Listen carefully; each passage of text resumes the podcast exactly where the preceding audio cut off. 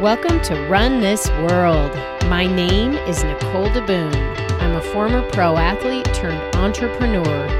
Each week, I'll bring you insights and inspiration from some of the world's greatest visionaries who will help you run your world in ways that you didn't even realize were possible.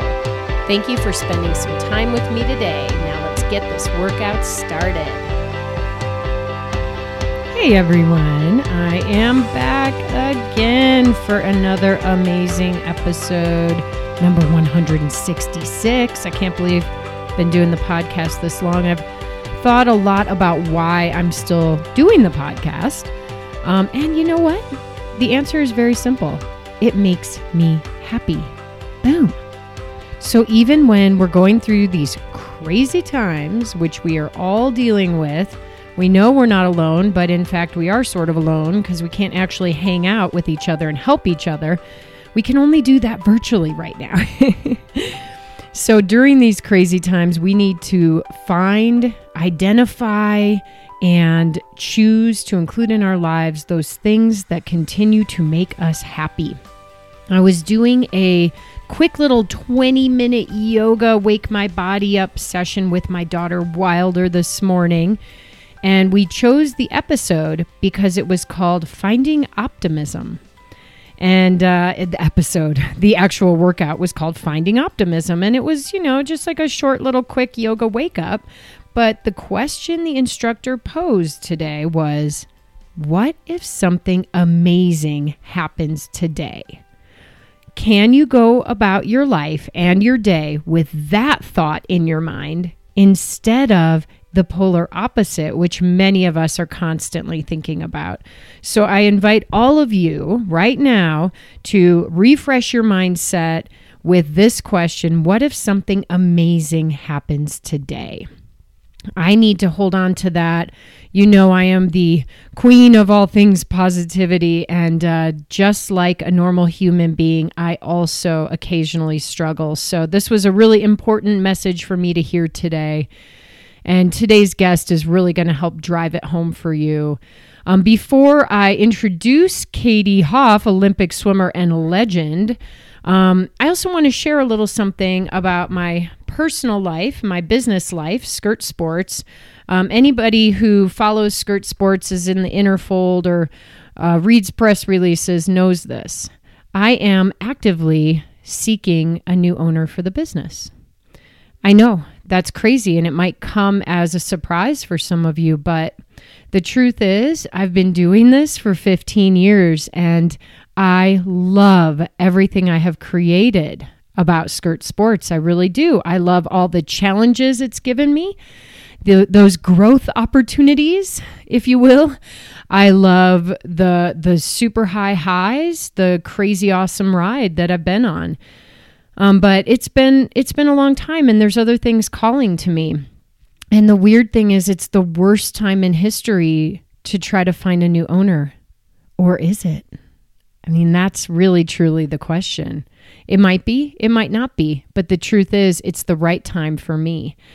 Um, I plan to do a an episode in the very near future talking about this journey, this process, um, and where I am right now as I navigate these sort of turbulent waters.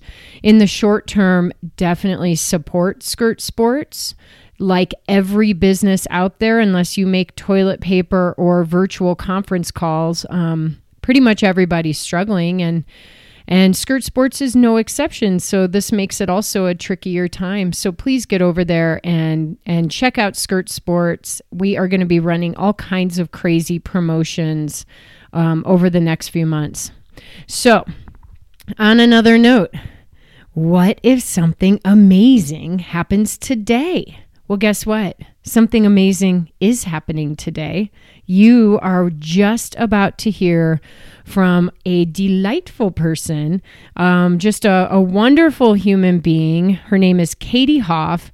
She is a multi time Olympian. She qualified for her first Olympics when she was 15 years old. I am not kidding you. Um, she swam at the top level of the, of the sport for a good decade um, with a lot of ups and downs.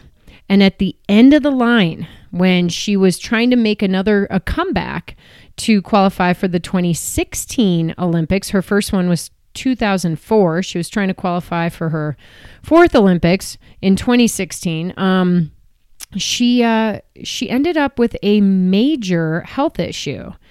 Turned out she had blood clots in her lungs, and they weren't diagnosed right away. And so they left quite a bit of scar tissue, which left her functioning at less than 100%. And anything less than 100% when you are trying to compete at the top level in the world is not good enough. So Katie retired. She retired when she really, in her heart, didn't want to. But at the end of the day, that is the hand she was dealt. And I think her message and her story is really cool because it's still a work in progress, like all of us. Um, she is shifting in her life, and what she's doing and what she's done since retirement is what many of us do when we're seeking something new. We try new things and we flail around and we go through all the emotions because, you know, a lot of those things don't hold up to your old standards and our old standards. So, Katie today is super open. She's super awesome. And the lessons she shares um, can really be related to anybody at any stage in their lives. All right, that's it. Let's bring her on. Oh my gosh, I love it. Um, wow. Well, really, really cool to be sitting here with you, Katie. You're like, you know, I grew up swimming, and so I you weren't in my, let's just say, the decades that I swam hardcore. You were just sort of being born. But I have definitely followed swimming like a super groupie through over all the years. And anybody who's a swimmer, you know, has definitely knows who you are. So it is a Thank super you. honor to be sitting here looking at you virtually across the interwebs today. Yeah. Thank you so much for having me. I'm excited to chat. Oh, yeah, for sure. I mean, your story is super cool. I mean, many chapters have like passed by now in your life. Um, and I think there's a lot of different topics I want to hit on, but I just, I kind of feel this need to start at the beginning with you and just sort of lay out that early path towards swimming superstardom. so, yeah, you were, you were born in Palo Alto, right? Yeah, I was born in Palo Alto. Um, my mom and dad actually both went to school at Stanford. My mom actually played basketball at Stanford. Stanford, and she was like she's still like third all-time point scorer for basketball. Um, so I can a little, little brag there. Um, I inherited zero of her hand-eye coordination, unfortunately. Um, I am not good on land in any stretch of the imagination, um, but that's how we kind of ended up there. Um, we had some family there, and then really only till I was about five. Um, and then we moved, my dad's job moved, and then we wanted to be closer to uh, my grandparents in Williamsburg, Virginia. So we moved to the East Coast uh, when I just turned five. Okay, so a couple funny things. Well, first of all, was your mom tall? Yeah, so my mom just I think now she's probably five eleven, but she was like six, just like six feet. So she wasn't like crazy tall, but I definitely got um, you know, I'm five eleven, so I got some height from her for sure. Yeah, I love it when you wear six inch heels. Yeah, I love it. I'm like my husband like embraces it. I'm like, honey, I'm gonna be maybe taller than you. On our wedding day, I wore flats, but um, you know, I love wearing heels. Like I'm a huge like six inch like just rock it out person. So um, I don't think it matters how tall you are. I mean that's part of you. You know, it's own it, right? You just got to own it and embrace it. Um, the other thing you brought up just now is like just something hilarious. Um, having grown up a swimmer myself, I I don't know if I coined the term, but we always called ourselves land dorks like yeah. we could not do jack on land. I mean, put us in the pool and we were, you know, fish and mermaids and whatnot. But like that hand eye coordination thing, I never really got it. I still don't really have it. I know. And it's so sad because it was very early on. Like I distinctly remember like one of the years I was in public school and we were at gym class and so they would be giving us grades for, you know, running a mile and pull-ups and I was always really good at that stuff. And there was one for literally like throwing a ball and catching a ball and I got a D. And I'll, it's the only D I've ever received in my entire life and I was devastated um, by it. And after that, it was just all downhill from there. so, I mean, it's kind of interesting because there's, you know, for a lot of things in our lives, there's this concept of nature versus nurture, right? Yeah. Well, your mom was like the ultimate hand eye coordination person. Yeah. But you didn't necessarily inherit that. I wonder if you had worked at it hard enough or if you had naturally gravitated to a different sport, ha- were, would you have been able to reach a similar pinnacle? You know? That's a good question. I don't know. Because I mean, I definitely didn't do a lot of it. And so I, I started swimming when I was five. So there may have been, I don't think I would be quite as inept as I am today, which to my husband who played football, I can't even throw a football around with him. So I think I'd maybe be average or maybe above average, but definitely not where she was or not, you know, Olympic level. But yeah, you make a good point with that. Oh my gosh. Well, um, so let's let's move into your swimming then. So you said you started swimming at five, and this was when you'd already moved away from California. Yeah, so we moved to Williamsburg, Virginia, um, and so there was a summer swim league team uh, called the Kings Point Dolphins, and I there was like this older kid in the neighborhood who was doing it, and we knew their family, and I thought this kid was so cool. He was like three years older than me, and I told my mom immediately, like, I want to try out for the team. Um, and it didn't last very long actually because I was at this point skin and bones. Like I could not keep weight on. My mom was force feeding me like Boost and Ensure and like all the things like old people take so they, they keep weight on. Um, like a blizzard from Dairy Queen now and then. But I got so cold that I actually decided to, I always say I retired for a year. Um, Wait, at like age six or something? Like age six, yeah. So I was like, I'm done with this. It's too cold, you know and then after after another year i i started to miss it. Um, and so that's when i made a comeback at seven and started swimming. Um, i swam summer league and that was my first year in year round swimming too. So were you an immediate gifted swimmer? No. Um, i was okay. I mean I think I know I could. My dad always tells this story like you just went straight as an arrow down the pool, like you weren't swerving or anything like that. But I wasn't. I didn't have the same like obsessive competitive um, focus in the beginning. Like I was, I'm still to this day, my favorite color is purple, and so I just wanted the purple and pink ribbons, which is like seventh and eighth. So I didn't really understand the concept of racing at that point.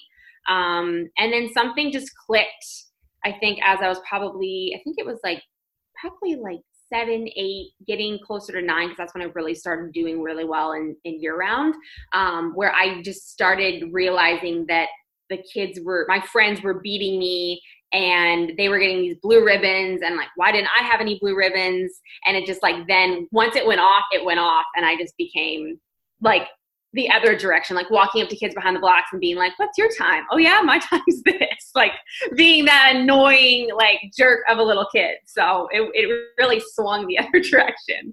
Oh, that is so funny. You know, I've been wondering cuz so I have one child, she's 8, and my husband and I were both very competitive athletes and she has zero comp- like she would rather run at the very end um, helping her friend who's walking finish the race than like push, right? Yeah. Yeah. And so as parents, first of all, we're sort of paranoid trying not to make her feel like she has to perform to some crazy standard because we did.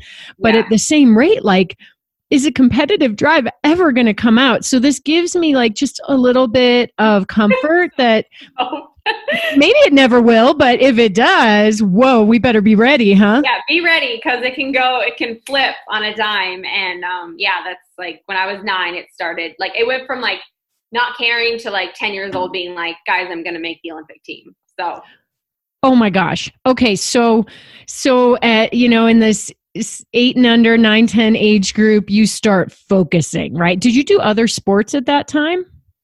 So the only thing that I did that I had to like give up, um, I was big into tap, ballet, and jazz. Um, and so my claim to fame is like I got all three splits on the board, so I could do like right side, left side, you know, front. Um, and I, I enjoyed that a lot. Like I would do, you know, we'd do the plays, we do that, and but then it just was taking up too much time. So at the age of I think nine, it was like, all right, are you going to do swimming? Are you going to do ballet?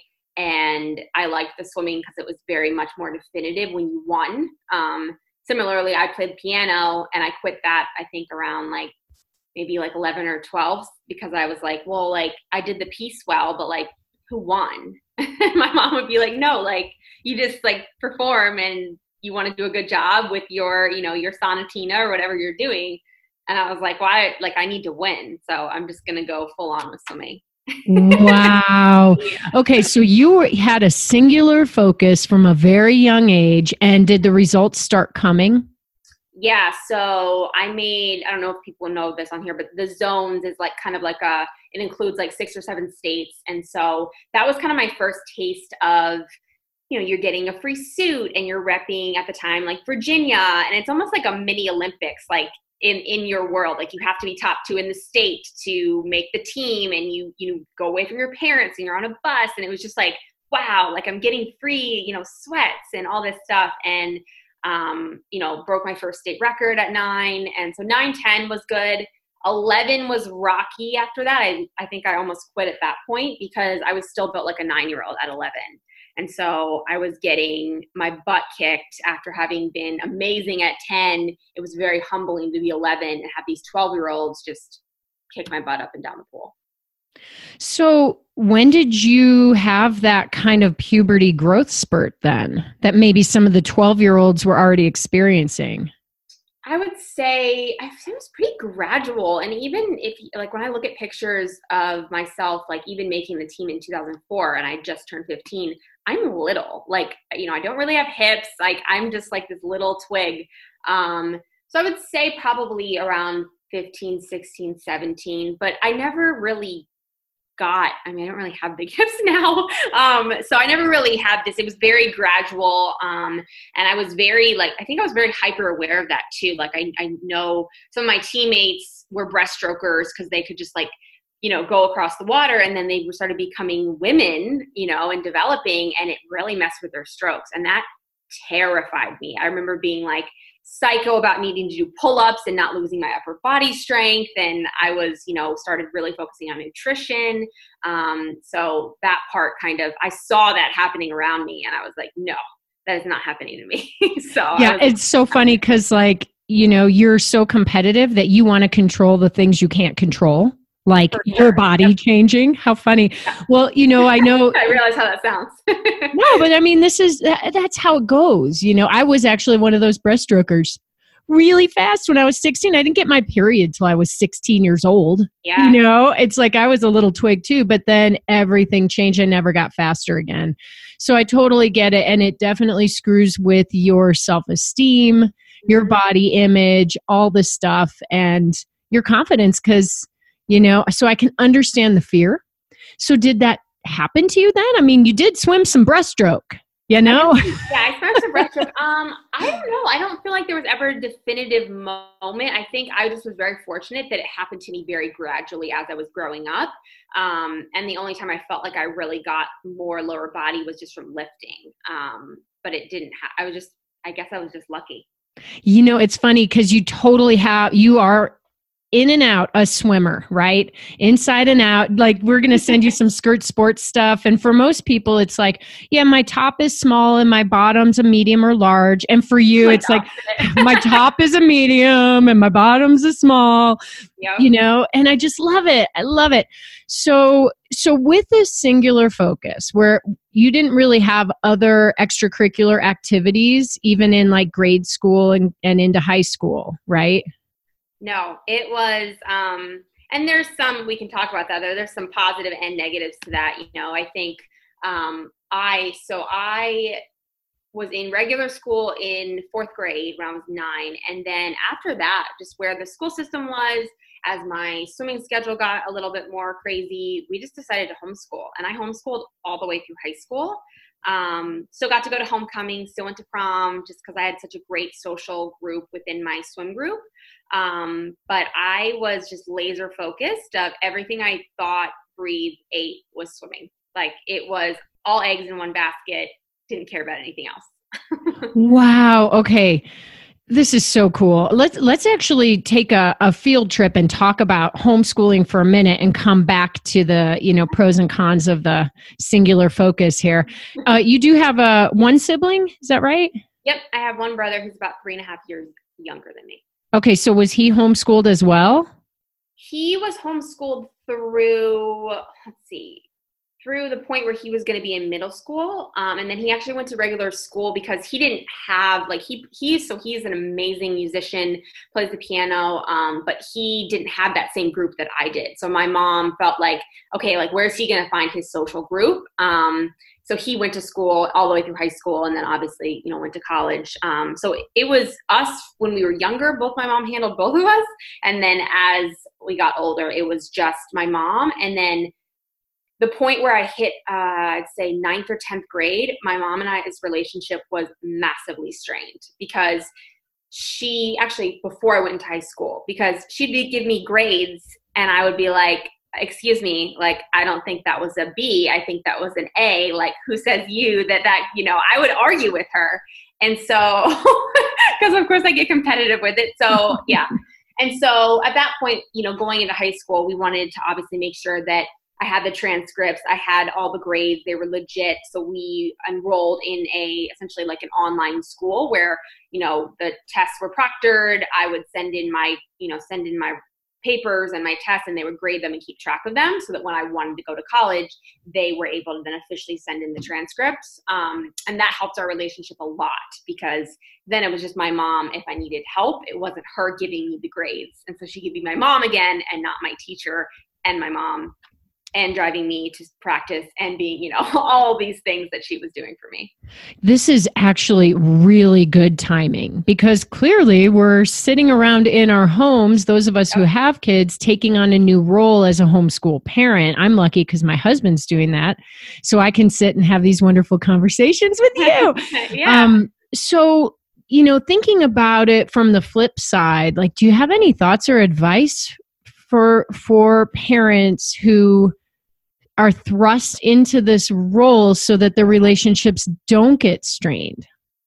Yeah, I mean, I think the nice part with right now is there is like a you know an end time. We don't know the exact end time but it's not like it's hey you're ninth grade now you have four more years with with this person. Um i think for us the times we were able to make it work was when we would get into this argument we would separate like my mom was like, all right, we're taking a break. Like she would go to one side of the house, I would go to the other, and I would either work on something that I could work on, which was more English. Like math was where we would have these explosions a lot because I would get frustrated that I didn't get it and it would just go back and forth. So I think the biggest advice is just if you're having an altercation or you one of you is frustrated or both of you are frustrated, take a second, take a breather, reset, come back to it. Maybe even it's the next day because um, I just think, you know, there's pretty much nothing you can do when both of you are frustrated and tired and annoyed and irritated. There's not going to be a lot of productive things that are going to happen after that stage. Um, and so being able to get back to, we call this this mood elevator. So being able to get back to curious, which is kind of like your baseline, um, and not in the depressed, annoyed, stressed area underneath it, um, is is uh, essential okay, you have to talk about this. What is this um like mood, mood spectrum? Yeah, what do you call it? Yeah, it's called the mood elevator. It's actually um I have to look at the technical term. It's actually if you look it up, um it has this full scale and it's something that I actually learned after my swimming career. Um where you have you know, I'd have a, a, manager taught it to me and he was like, all right, where are you on the scale right now today? And I'd be like, oh, like I'm curious. So curious meaning you're open, you have a growth mindset. You know, if someone says something maybe mean to you, you're thinking, okay, well, maybe they were coming from this place. Maybe they weren't coming from this mean spirited outlook. Um, and then from there, it's, you know, optimistic, happy, um, you know, all these different positive things. At the top, it's like ecstatic or it's, you know, um, and then underneath the curious is where it just declines to the point where you're, you know, rock bottom of depressed. Um, so it's a really great place to kind of ask yourself, especially during this time, like where am I at on the mood mood elevator scale, and how is that contributing to my interactions with my loved ones, with my kids, um, depending on what we're doing. So. Is this something you wish you had uh, in your arsenal when you were swimming? Yeah, I actually think it would have been really helpful because it keeps you in check. Um, either having someone else check you with it, like I've been checked a lot of times, like where you at? You know, it's just just that one thing. You're like, oh, I'm not in a good place. Um, so I think, yeah, it would have been really helpful at times to even, I mean, my coach could check me. I'm sure that my coaches checked me in a similar way or, you know, my parents, but um, it's really helped kind of my relationships now after swimming. Wow, this is so cool. I'm just, we're flowing along your ride here. Okay, so let's go back to you are now getting, like, you are performing well as a swimmer. When you say, like, I'm going to be in the Olympics at 10, I mean, maybe there's even a shot, right? So, what does that mean for a little kid who's in your de- early developmental years? And, you know, are you feeling the pressure or are you just having fun?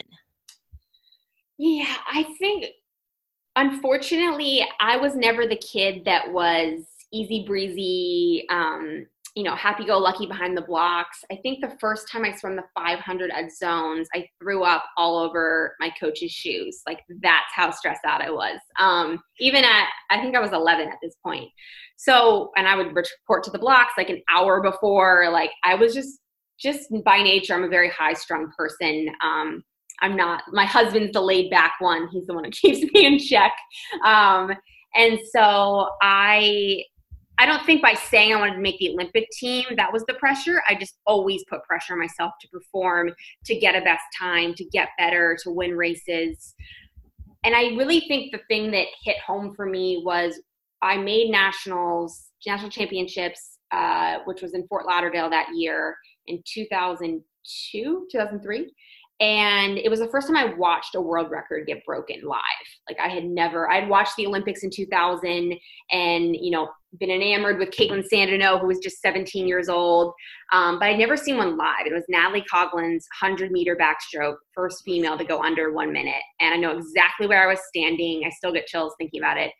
And it was in that moment, I think that I was like, I was so impressed. I was so in awe because at that meet, I didn't have a good meet because I was walking around looking at everyone who was there, going, "How am I at this meet with Jenny Thompson, who I have a poster on her my wall right now of?" And but I had this twinge of jealousy at the same time, like, oh, like I want to do that. Like I want to be breaking a record. And it was at that moment where I felt like, okay, I want to be an Olympian, but I want to do more than that. Like I want to break a world record. I want to win medals. And I still at that point at 12 had no idea kind of even what into what went into that the hard work the sacrifice the failures that come with that. Um, but i distinctly remember that moment kind of being like a pivotal i didn't have a good meet and it just angered me. And instead of feeling defeat and just feeling like i wanted to give up it just kind of fueled me to train really really hard um, heading into that next year. So you're in like sixth or seventh grade having this like at yeah. 12 or 13 oh my gosh having this transformative experience and then i'm sure at the time you may not have realized it but you're like i'm going to be fueled now on anger right and aggression yeah. like boom yeah um have you know has that evolved? Did that start to evolve? And i i think about it and i'm like i get it. I totally get where you're at. And also you're young so like your emotional tool shed of how to deal with things is still being developed right? Yeah absolutely. And i think oh my gosh being fueled on anger that can only sustain you so long. Like were you did that evolve over the years throughout your career? Like what kept you fueled and motivated to have a decade long or you know long long swimming career? Yeah i think that it wasn't as much anger all the time. Like in that point i was emotional and angry but a lot of the times it was you know, embracing, and this is something we can talk about later, but embracing kind of the suck, right? Embracing the um, failure, embracing the pain, embracing the monotonous process that is 5 a.m. workouts, all of those things that came along with what I started to realize was okay, this is a part of if I want to accomplish this goal of breaking a world record and making an Olympic team, this is what comes with that And in my mind, it was worth everything. Like I didn't care if I had to go through that um, because I knew that it was just kind of inherently just knew in my heart and my soul that it was going to be worth it once I accomplished that goal. And I just always had this belief, um, no matter how many times I got knocked down, that I was going to be able to do that.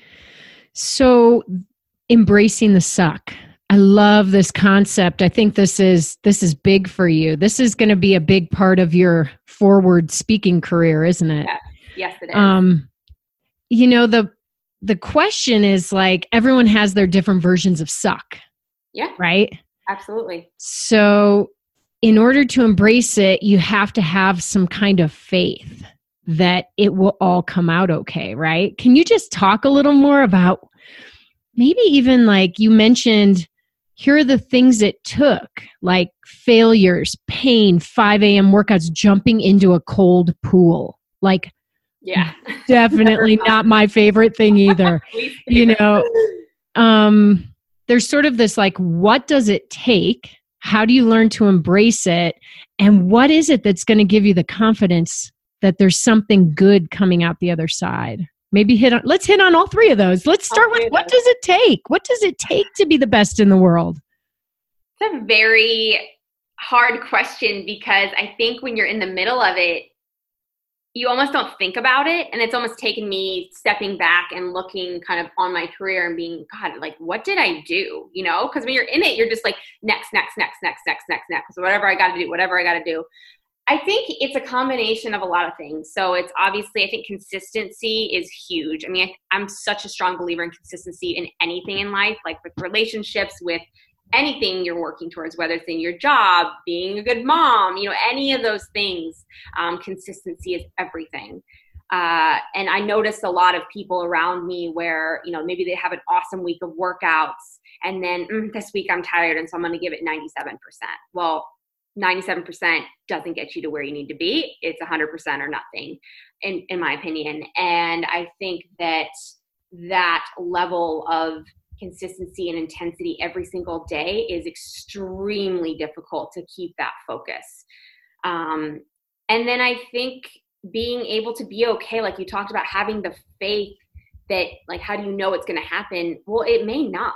You know that that's I think the scariest and the hardest one to embrace. Of hey, I could go four years, and this has happened to me. I could go four years and put in the consistency and put in the focus and put in the intensity, and be almost flawless in my process because that's another thing you need to embrace and i still may not accomplish what i want to accomplish i still not may i may not win a gold medal i may not break a world record like that saying that is terrifying and how do you still go in each and every day without that guarantee?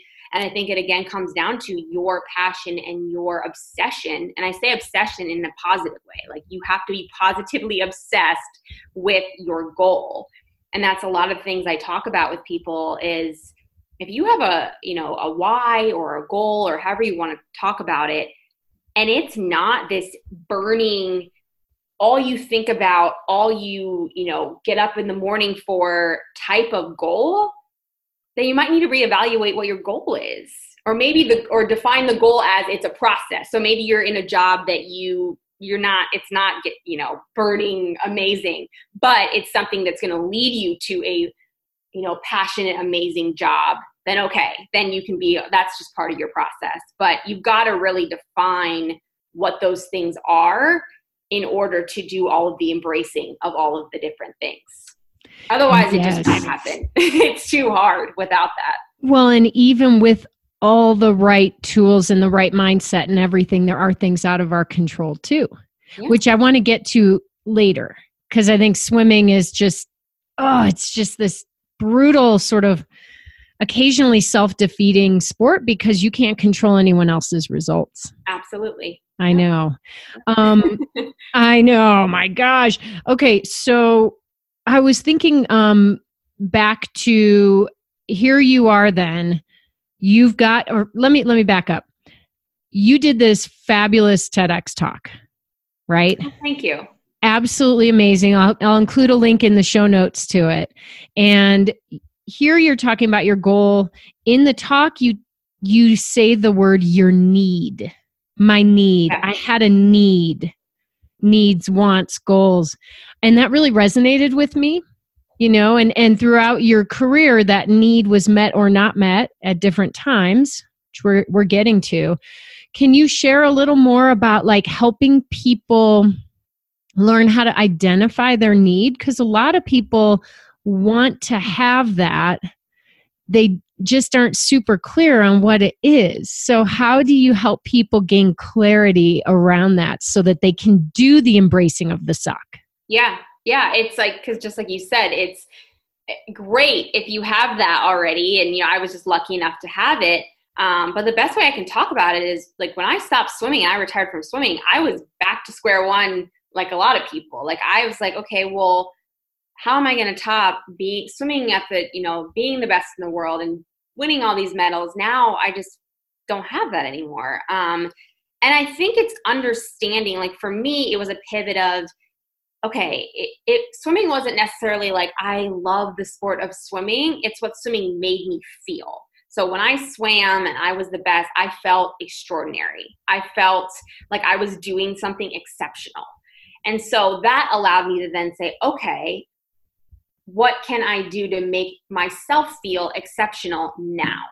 And I'm getting there. I still haven't found it um, but it's i think sitting down and and realizing again embracing that it might be a process you know i've been removed from the sport for now almost five years and it's taken me five years of you know going off the grid in swimming and going into the corporate world and doing a couple different jobs that made me not happy and and you know were up and down but i learned things from. And now i'm kind of coming around to finding my calling of being able to speak about um, you know my my troubles speak about my ups my downs my my wins and hopefully impact people in a really positive way. And that's starting to make me feel extraordinary again.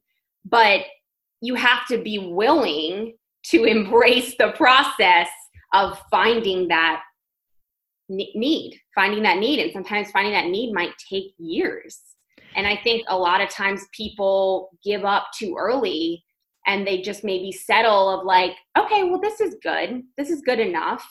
Um, but it takes being vulnerable. It takes shedding some tears. It takes being willing to go there and put yourself out there um, to find that need and not settling.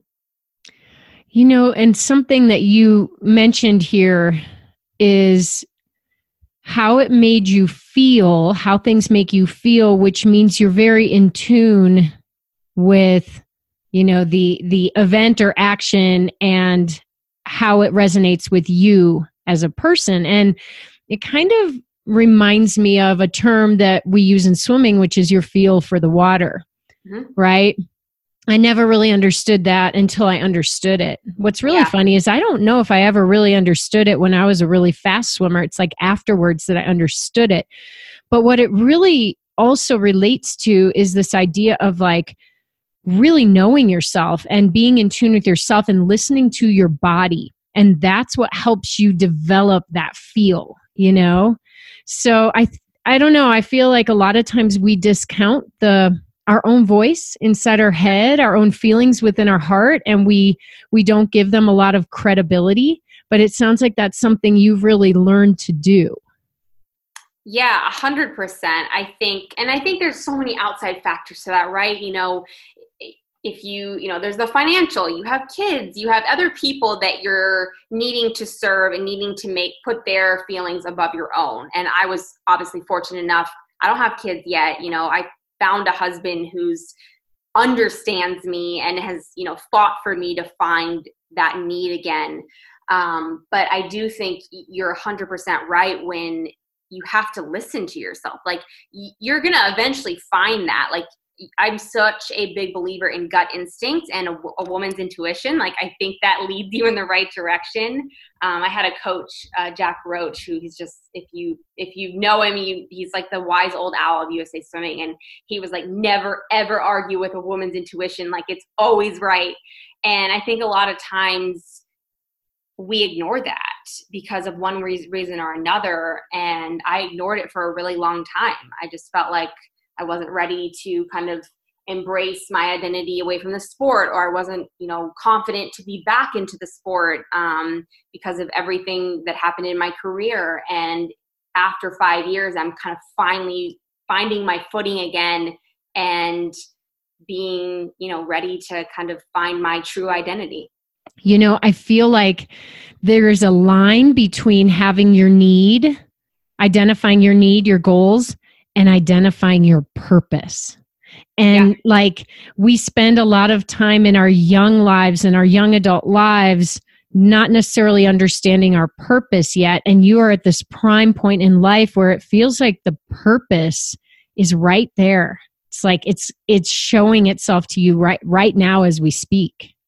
Yeah it's a very uh liberating sounds like so weird to say but it's like a liberating experience being able to feel like okay you know now being able to give back and you know speak with young athletes and doing some mentoring that i do uh, with rise um, a company i work with and and working with um, you know people that are just trying to find their wide and need and being able to be very open and vulnerable about kind of what I've gone through.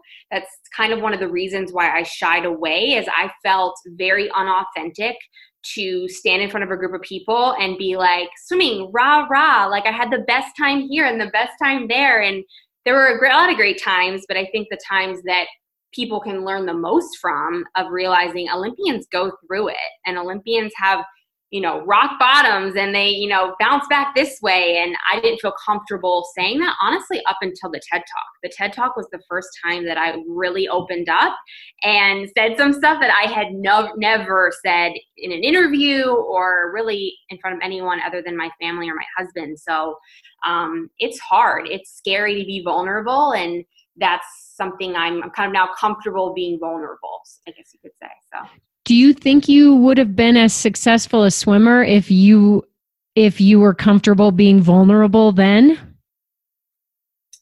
Such a good question.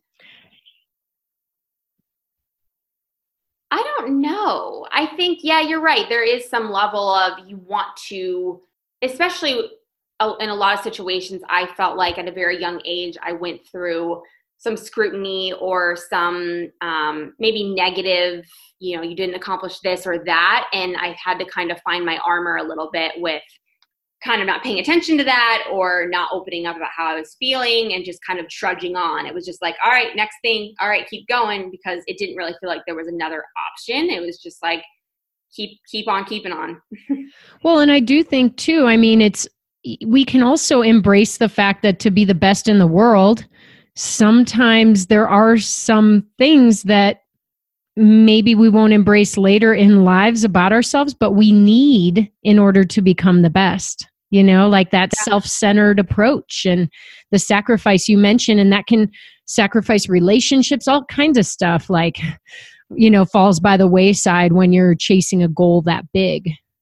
It's Absolutely. huge. Yeah, you kind of have to have this tunnel vision. Um, and it's you know when you look back you definitely see you know i feel like i'm able to appreciate and see like for what my parents did for me. Oh my gosh you know way more now than i ever did when i was swimming. You know i was appreciative and i knew that my parents sacrificed a lot um, but not to the degree to the degree now where i'm like oh my gosh you did what? You drove where? You know it just was was such a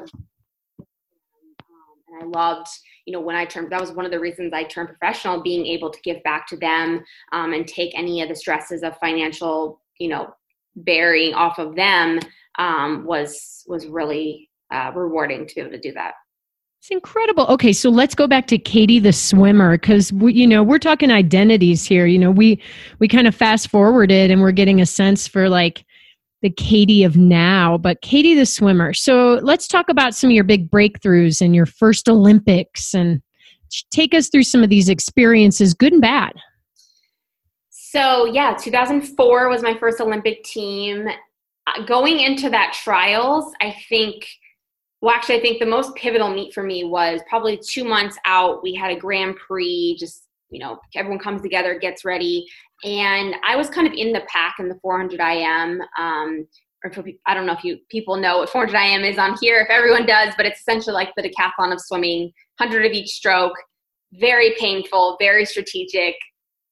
I don't know if there's anyone in the ready room that's like, yes, like I'm ready to swim the 400 IM because it's just so so painful. But unlike any other event, I felt like the the feeling that you got of when you touched the wall and you broke a record or you got a best time, unlike any other event for me personally.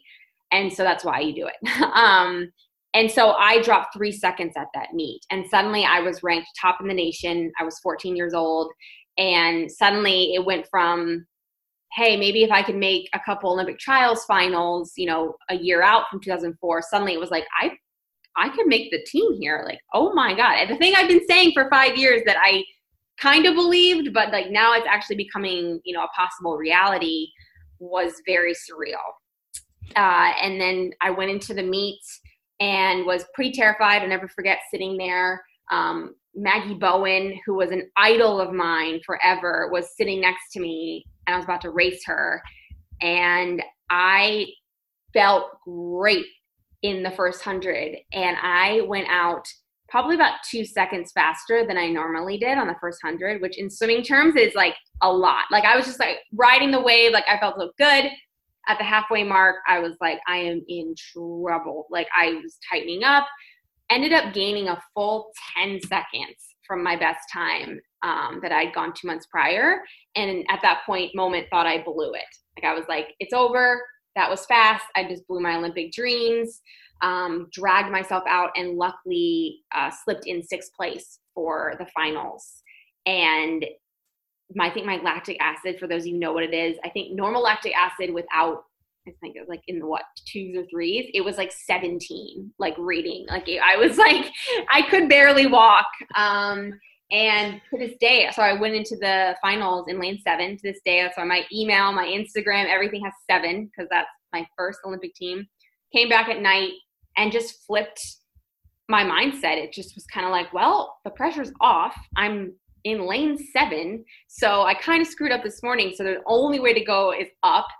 Uh, I remember diving in in the warm ups and just felt like a different swimmer um, and ended up going in and winning um, the final. It was like a few hundredths off of Summer Sanders' American record and made the Olympic team. At you know, I just turned 15 the month before. Um, and that was that was a moment I cherish forever. I have video of it, um, and being able to kind of just on the first day make the Olympic team, get it over with. Made I won the 200 IM as well. Um, made the team in that, and it was just a very surreal Olympic trials. Would you consider that meet your biggest breakthrough of your career? Yes. Yes. I would say so. I think just because it was like everyone has that moment where there you go from not Olympian to Olympian, and it's just like this. It you you dream of it, you work for it, but you never. I don't know. I think on some level you're never positive it's going to happen until it does, and that was i mean that was a very surreal and then it, it's kind of like this moment where you especially on your first time you dream so much about making the team and then suddenly you're like oh now i have to go and swim in the Olympics. Oh no. Like that is the moment where you're like, oh geez. The next level. Um, yeah. you yeah. know what makes you so special is that swimming is a mental sport as much as it is physical. And when you start off a meet on what you might consider a failure like you did, yeah. I mean, you sucked in your prelim. Right? Yeah yeah. for you. And um, most people can't flip the switch. So, well, first of all, you did something to shake out all that lactic acid. That is ridiculous. That is like hilarious. Like oh, no yeah. one was left to the pool that day. Like I was just, I just kept having to swim, kept going back, kept getting my ear pricked to check it. Um, and I just remember being like, it's not clear yet. Oh my God. Keep swimming, keep swimming, keep swimming. Um, I could get it up there pretty high for 400 I've, I've done probably, you know, 15, 16, 17 reading a couple times. Um, never ugh, embrace the suck for real. And that was those totally. But you know, um, most, most people can't then flip it. Like you start off a meet that way. That's your meet for a lot of people. And you flipped it that day. Yeah, that was, um, and it's one of those things. I think it almost took the, it almost did the opposite for me. It almost took the pressure off. It was like, okay, well, I can only go up from here. And I knew it wasn't that I, on some level, I knew it wasn't that I had didn't have it in me. I just knew that I was an idiot and got too hyped up and took my race out too fast and didn't swim it strategically well. So I was like, okay, if I can just swim relaxed. Um, but I will say, if we fast forward to six weeks later, that's a really, that prelim affected my mental abilities and doubt heading into the, uh, the prelims of, at the Athens Olympic Games because suddenly a I'd never been on a national team or been out of the country or been away from my parents, so I had that kind of feature where that was was really hard. And then I'm sitting in the ready room thinking, well, I can't do what I did. These Olympic Games. This isn't the Olympic trials. Like I can't do what I just did six weeks prior. Like I have to have a good swim. I have you know, it was all these have tos, need tos. Um, and I'm a very kind of routine oriented person. And anytime I've done something for the first time, like my first nationals didn't go well, my first um, you know, any type of big Grand Prix. Like anytime I, I do it for the first time, it's kind of like I need the experience to feel confident. And so it was really hard the first time to think all these things about Olympic trials. And I think I didn't, I didn't inhale or exhale like barely at all for 10 minutes in the ready room in the prelims. Um, and that's when I had just very similar experience. I didn't take it out too fast, but just just froze up um, and equally painful and ended up throwing up on the deck um, from the lactic acid when I finished the race. Um, so not the best Olympic debut. so this was you're 15 years old. You're participating in your first Olympics, and it didn't go as planned. No, the opposite. Like that. That would be if someone was like, "Hey, you're going to go to the Olympics you just turned 15 you know thousands of people are going to be watching you're representing your country and you're going to get you know sixth in the heat seventh in the heat not make it back to finals and also throw up all over the deck and like tons of cameras are going to capture that moment i would be like stop it that's a nightmare you're kidding that's exactly what happened. so um, I can laugh about it now because it's what 16 years ago. Um, and for a while, like that was the first picture that came up if you googled my name of me literally on the deck throwing up, and that was that was not fun. Um, but I did. I even was able to, you know, if I look back on, I was able to rebound. Um, I got myself together. Multiple people kind of talked to me and mentors on the team and um, got to the point where I swam the 200 IM and I was at least able to make the final. Um, and I got seventh, but I still got to swim in an Olympic final, you know, and kind of did a mini pivot, at least got myself to that point. So, so did you leave that Olympics fueled on anger or fueled on retribution or like what kept you going after that experience? Did you immediately say, okay, four years from now, that's my next goal? No, that that one hit me really hard. I think you know, and thank goodness the, the you know there's not Instagram and the way Facebook like I didn't get hit nearly as much as I'm sure people do now, but it was really hard to go online. I think I'm a masochist because I went online and wanted to see, but to to see people, you know, failure, disaster. I mean, those words were getting thrown around, and at 15 years old, that was really hard to take. Like I felt like I had let down everybody. Um, and even you know i remember we got back and they all had a party for me and i felt like which is crazy to say i was like i don't deserve this. Like i didn't medal. I i was almost ashamed it was like no one come no one get me anything. Um, and took like a week um, watched the because i was so young i didn't stay for the after stuff or the closing ceremonies. Took a week and kind of was like okay, like I still have that goal. It's still inside me. There wasn't like a choice again. Like it's like that's why I keep saying like that need will just like pull you up. Like I didn't even it wasn't even like I tried to do it. It just happened. And it was just like, all right, what are we doing now? And what is the process to kind of get to the next point? The next uh, year was world championships. Let's think about that. Um, and that's when my coach and I kind of sat down and it was like, all right, you, we need to get over this fear of the 400 IM. Like you are fearful of this thing and we need to nip that in the bud. And we did this terrible hell set that I'll never forget that he told me that he was like, you're not going to know when it is. Um, it's just going to happen, and you're going to have to be ready for it then, and it's going to be painful, and but it's going to make you never fear the 400 again. And it, he waited like I don't know, like eight weeks, like every day coming in, I was like, today, is it today? Oh my God, it's today. And I had to like wait until it happened. And then I did it. And it was like two and a half hours long. I did it by myself, ended in like an 800 IM for time. And like, it was awful, but I did it. And that kind of like, after that, I was momentum and I was crushing it and, and doing great after that. So, wow, your coach is amazing. Yeah, yeah. He, he knew me very, very well like he knew it kind of what made me tick. Um, you know, he wasn't a yeller. Um, just just kind of understood the athlete that I was uh, mentally and physically. Okay, so what was the next path? Was there a breakthrough before the next Olympics? So definitely a couple. I, you know, 2005, I broke my first American record in the 200 IM. Um, you know, won three golds at that World Championship. Pan Pacs was great the next year, which is 2006, and then 2007 is kind of the, always the one I talk about because that's when I I view as I conquered the 400 IM. I went to World Championships in 2007 and broke the world record in the 400 IM. It's my first world record, and it was in the 400 IM, which was like this race that had just been like this thorn in my side for so many years. And you know, it took three years from 2004 2007 before I kept kind of chipping away at it. Um, but I felt so much more strong, relaxed, um, and confident to do what I did. So that was like probably that's probably one of my favorite moments in my career. It's amazing. I remember it too. Really? So cool. I mean, you had just this massive lead, like three body lengths or something, right? That was crazy too. And you know what kind of really fueled me through that race is there were a couple people. One was sick, and my biggest competitor, Kirsty Coventry, got DQ'd in the prelims.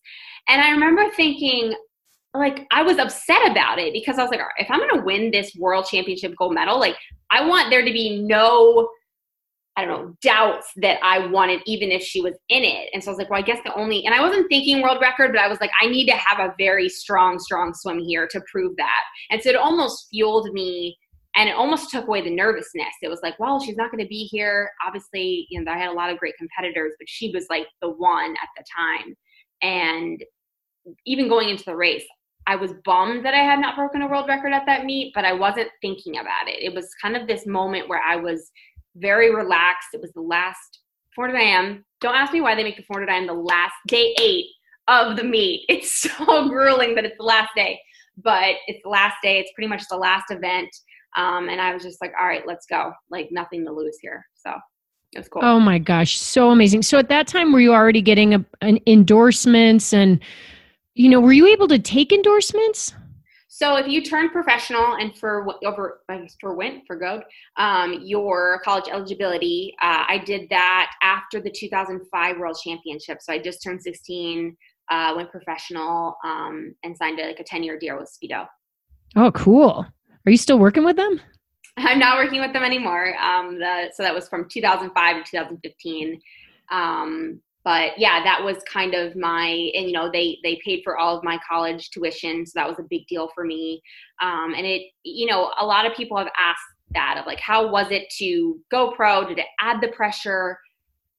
For me personally i felt excitement from it. It just i felt like it gave me freedom. Um, i felt like it gave me the flexibility to help out my family with kind of the strain of you know them flying all over the world to come see me and it was just fun, you know, and I, I definitely, I know that swimming in college is, is really fun. And I'm sure I did miss out on some of the team aspect of that.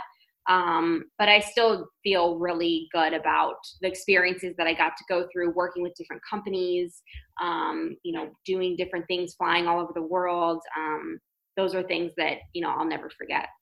You know, and I do believe that there's an element of confidence that comes when you have that kind of support from a company or individuals but the financial support eh, definitely you know it, it makes a difference.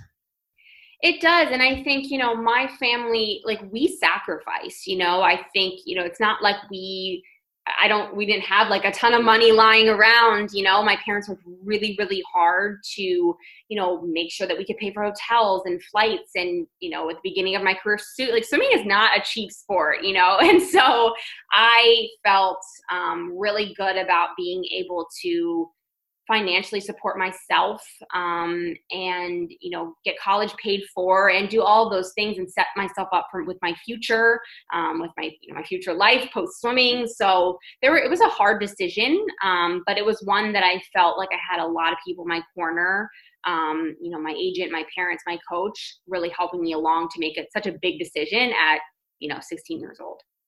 That's true. And you know a long time ago people believed that you could have a short swimming career like you might be good for four or five or six years and then your body might change. But then people like Dara Torres showed us that you know you can be at the top of the game for like 30 years you know a really long time.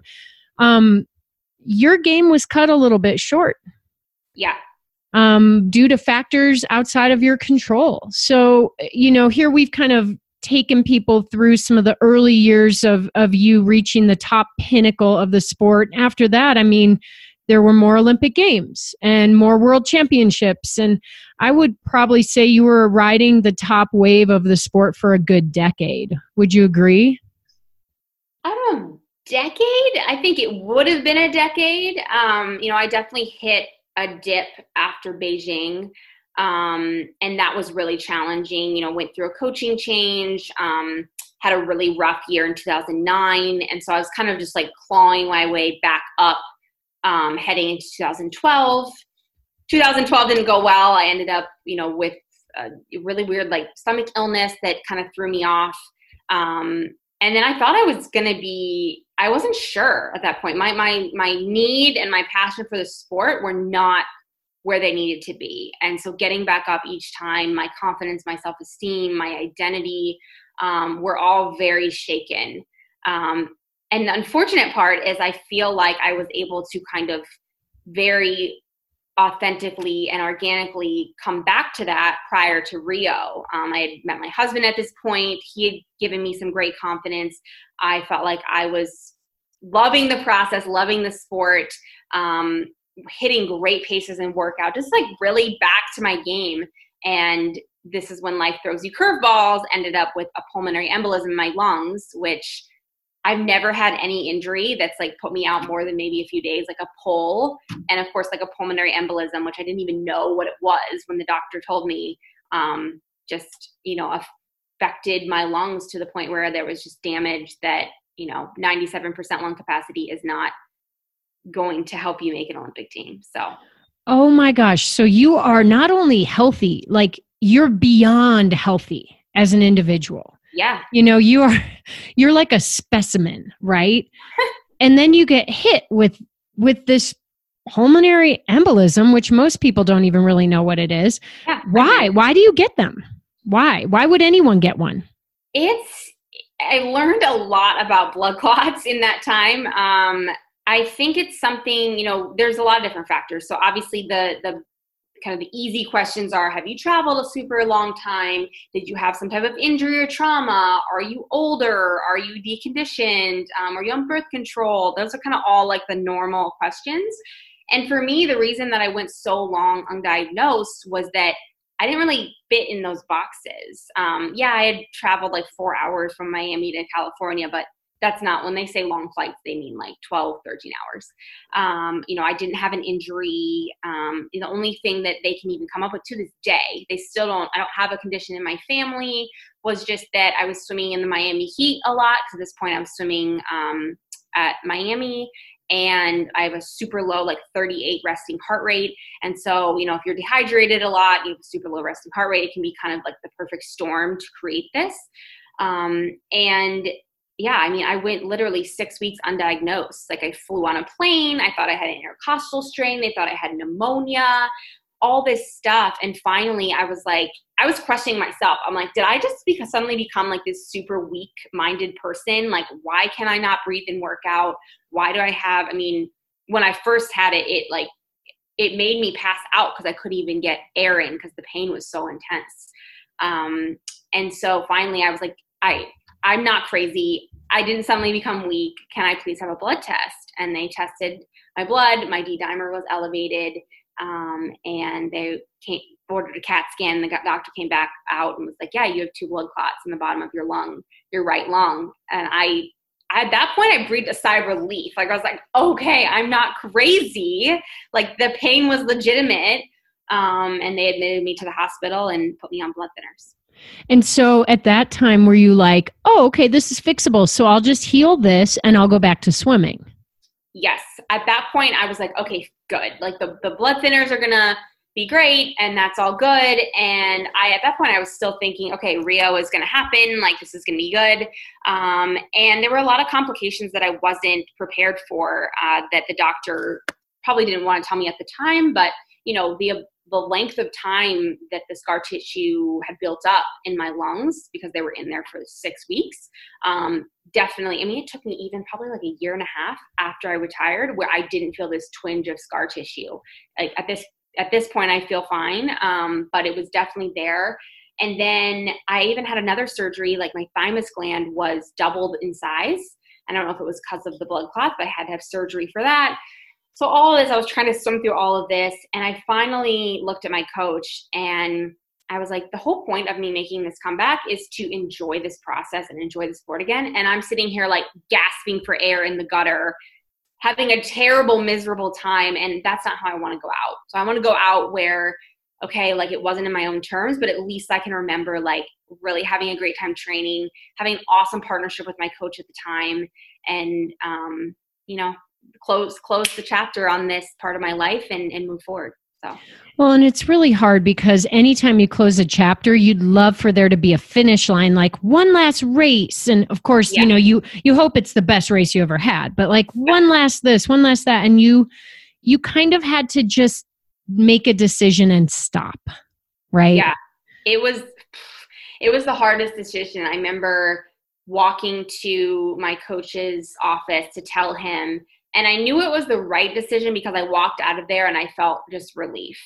And I remember feeling so freed by that because I just pained over it for probably six months of, you know, will I regret this? Is this the right thing to do? Should I keep pushing forward? And that's how I've made a lot of decisions in my life of, okay, 10 years from now, am I going to look back on this and am I going to regret that I didn't do this or that? And I remember thinking, no, I'm going to regret if I go to trials and just kind of do average and don't enjoy it and that's just not how I want to finish things. And so I kind of, you know, obviously went through a period of very difficult transition of okay, now who am I? But it was the right thing to do at the time. Well, yeah, I mean, and you just hit on this. Who am I now? All you've been is Katie the swimmer. Yeah. And I don't know if you had this, but I know I experienced it. So did my husband. Like, even when you're at the prime of your athletic you know, life, people would still be like, So, what are you going to do next? It's like you don't ask a CPA, What are you going to do next after this career's over? But I mean, I think people know, like, you can't be an athlete at that level your entire life. So they're asking you throughout your entire career. And that question is is not fair because you can't be thinking about what you're going to do next when you're when you're trying to give it your all for what you're in so I don't know if during the six month period of just this soul searching and heartbreak you were going through, did you start to explore that or did you just sort of focus on this, make the decision? And once you felt that relief and you said it out loud, you were like, okay, now I got to figure it out? Yeah, I think it was probably a combination of the two. I I had all these parting lines that people because people throughout my career like, what are you gonna do? Or why are you going to school? You know, all these different things. And like one, it was like, oh, I'm gonna be like in fashion and PR. No. Um, and then the next thing was like, I'm gonna be a dietitian. So I like had these like uh, ideas of what I was gonna do, but it never really lined up. Um, and I didn't know. I think I did when I retired, I thought I was going to be, I was like, well, like I like eating healthy, so maybe I want to be a dietitian. And I remember my husband said, he's like, I just had to like let you like live that out. You, I, no one was going to tell you. He's like, I knew that wasn't like what, like dietitians like is great, but he's like, it just didn't fit your personality. Like you have to get through chemistry and you're like, it's just not the way, like, remember how I fought with my mom for algebra two? Like it just does not work personality. So, um, that's kind of when I, I found this. I kind of fell into fitness. Um, and at that point, I didn't, you know, a lot of athletes will start doing clinics and they'll give speeches. And um, I wanted nothing to do with it. Like, I just, there was such pain there that I kind of fell off the grid. And I just was like, you know what? I'm going to define myself. Like, I don't want people to know I swim. I mean, they're going to find out, but like, I don't want them to know. I want to, I want to be respected, like, in the business world as like, this corporate person and take charge person like that. And that was kind of my my idea of what i wanted to do for four years. Um, and so i just kind of fell into sales uh, with equinox uh, with a fitness company and just started that life and just kind of didn't look back at all for um, a really long time. Okay so okay one thing that's standing out here that you've touched on a little bit. Do you have a few more minutes here? Yeah. Yeah. Okay. Fine. Great. So you've got this husband who's like super cool and uh, once they check out your instagram they'll be like wow that guy's pretty awesome too yeah. and, and check out that youtube video when he uh, proposed to you yes publicly was, i'm so thankful that that was able to get i mean how many people have this professional video of their husband proposing um, so that was a very special day. Oh my gosh, that was so cool. So he works uh, with Equinox, is that right? Yeah, he actually still works with Equinox. Um, so when I retired, we were living in Miami, and he was already working with Equinox. And then um, we wanted to be closer to family, more Midwest. We moved to Chicago, um, and that's where he continued. He's kind of gone up through the ranks um, at Equinox for now seven years. So, so where are you living now? So we actually recently moved from Chicago um, to Weehawken, New Jersey, which is just outside of New York. Like it's literally, I can see the city from our building. Um, and we, he got, he got a promotion, and I got a promotion within Equinox, and so moved us out here. And it's was very different in New York. Um, I think New York is is is a crazy city. Um, so we're, we're doing well here now, um, and he's doing well. But I actually had decided to um, at that point after about almost a year um, kind of find like i said find that um, kind of impact and that need again um, with you know writing a book and um, doing some speaking and working with kids. And um, it's been pretty cool so far. Absolutely. And you know it's interesting too because your partner in life todd is also in fitness but he was not a swimmer right? No, he was not a swimmer, which is crazy because I think he's except for maybe like one other per like he's the only person I dated that wasn't a swimmer in my because obviously you know like we're all together all the time. Uh, and so it was neat because he kind of had an outside perspective enough from swimming but he had enough perspective of being you know an elite athlete himself in football. And so it was very when we met we were both kind of in this weird transition. Like I was after 2012 was kind of in a very low point. Uh, didn't know if I was going to go back or not. And then he had just been cut from the NFL. And so he was in that stage. And so we were both, I think, very like we moved in together after dating for like a couple months. So we were both in this like, why not? Let's do it type of attitude. Um, obviously, really worked out. But having a partner in crime to understand how you're feeling and acknowledge how you're feeling made a really big difference. Um, he's super cool, and I can see how you guys are good supports for each other. Um, and he's really strong, and I highly recommend people watch your koala moves because that was one of my greatest forms of entertainment the other day. So hard. It's crazy during this quarantine. I mean, I think we because there's it's all right let me just say it's really annoying because there's like these little the girl that i saw there's like these little like five two, five four girls that are just like zip, zip, zip around the guy. And here I am, like long legs, 5'11, trying to get around him. It took me like 15 tries. Like he did the outtake video of us trying. that is so awesome. And you know what? We're not even going to explain it. You're going to just have to get on and look at what a koala is. All right, everybody. Koala so, challenge.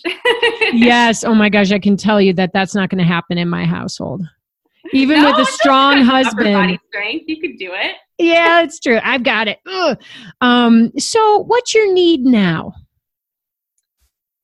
My need now is being defined. My need that I realized after swimming was again like it's not it wasn't the swimming it's how the swimming made me feel extraordinary and i think the i struggle struggled a lot in the corporate world because it was hard to feel extraordinary a lot because you know equinox gave me so much and i learned actually so much about sales and business and you know how to be aggressive in a different way than in sport. But i feel i almost felt like i was kind of cheating myself of just throwing away 20 years of experiences um, and wisdom and knowledge and not sharing that. And i absolutely love public speaking.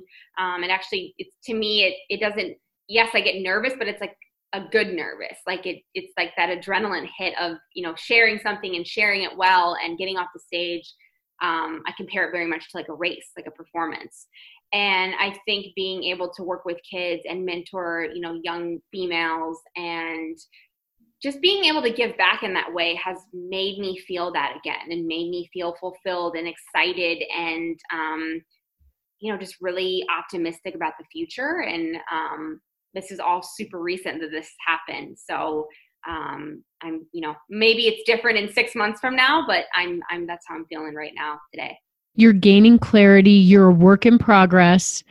And no matter what happens, it's very difficult to not play the comparison game. You were the best in the world in one particular thing in your life. Yeah. yeah. Forever inside of you will be this need to be the best in the world, whatever that means.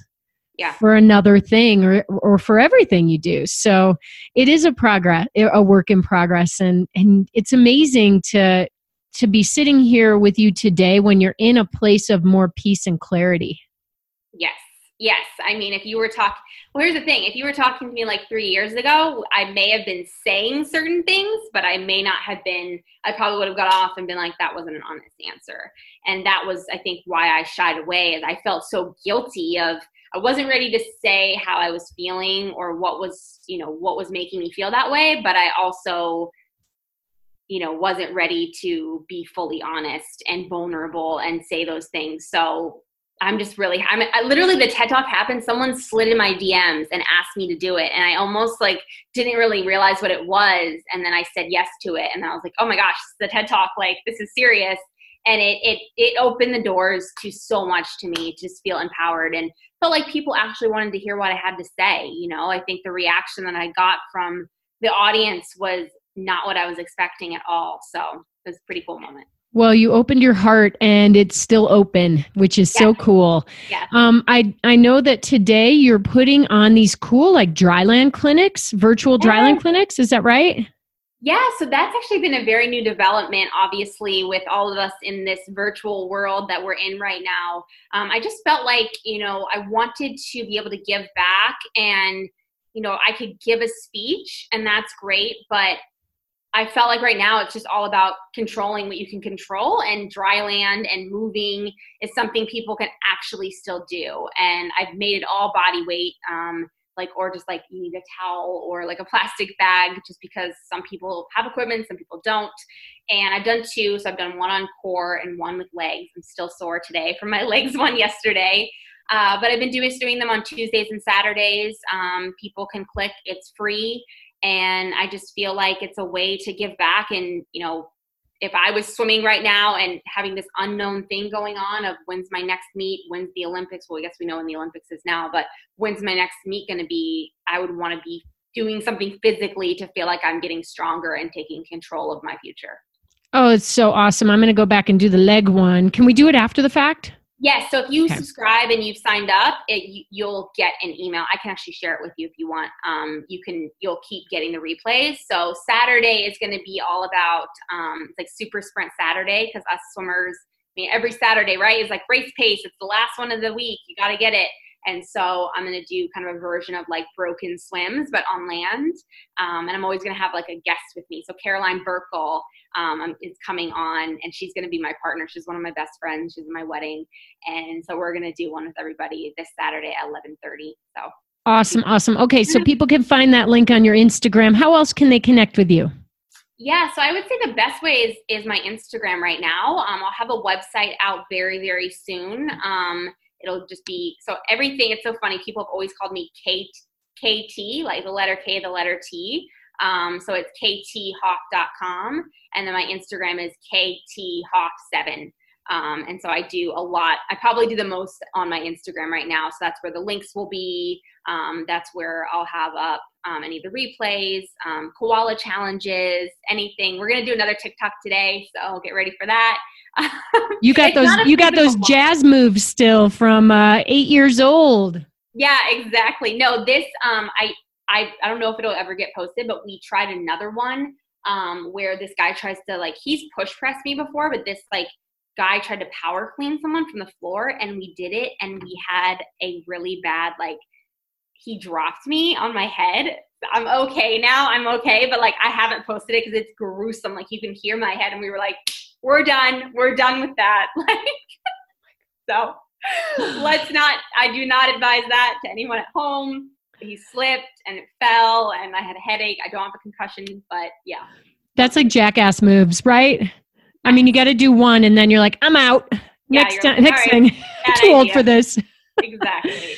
well, let's wind it down. This has been such a fun interview, and I'm just so I'm so grateful, you know, to have you share your path openly and honestly and vulnerably with everybody listening. I mean, we all learn from each other, and in this time of what's going on out there, more than ever, we need positive messages. So, thanks for being a positive, bright light course, of course. I've had a great time opening up and sharing, and um, these things are really fun. Well, there's one more question that I ask every guest who comes on the show. Yes. And that is if you can leave our listeners with one final piece of advice, one little nugget to help them run their worlds in a bigger and better way, what would yours be? I would say it's funny, you already touched on it when we talked. It's listening to your heart and your intuition. I think that can never steer you wrong. And anytime I've gone wrong in my life is when I haven't listened to that and just trusted myself. Oh, I love it. Trust yourself. Well, thank you so much, Katie. Yes, All right.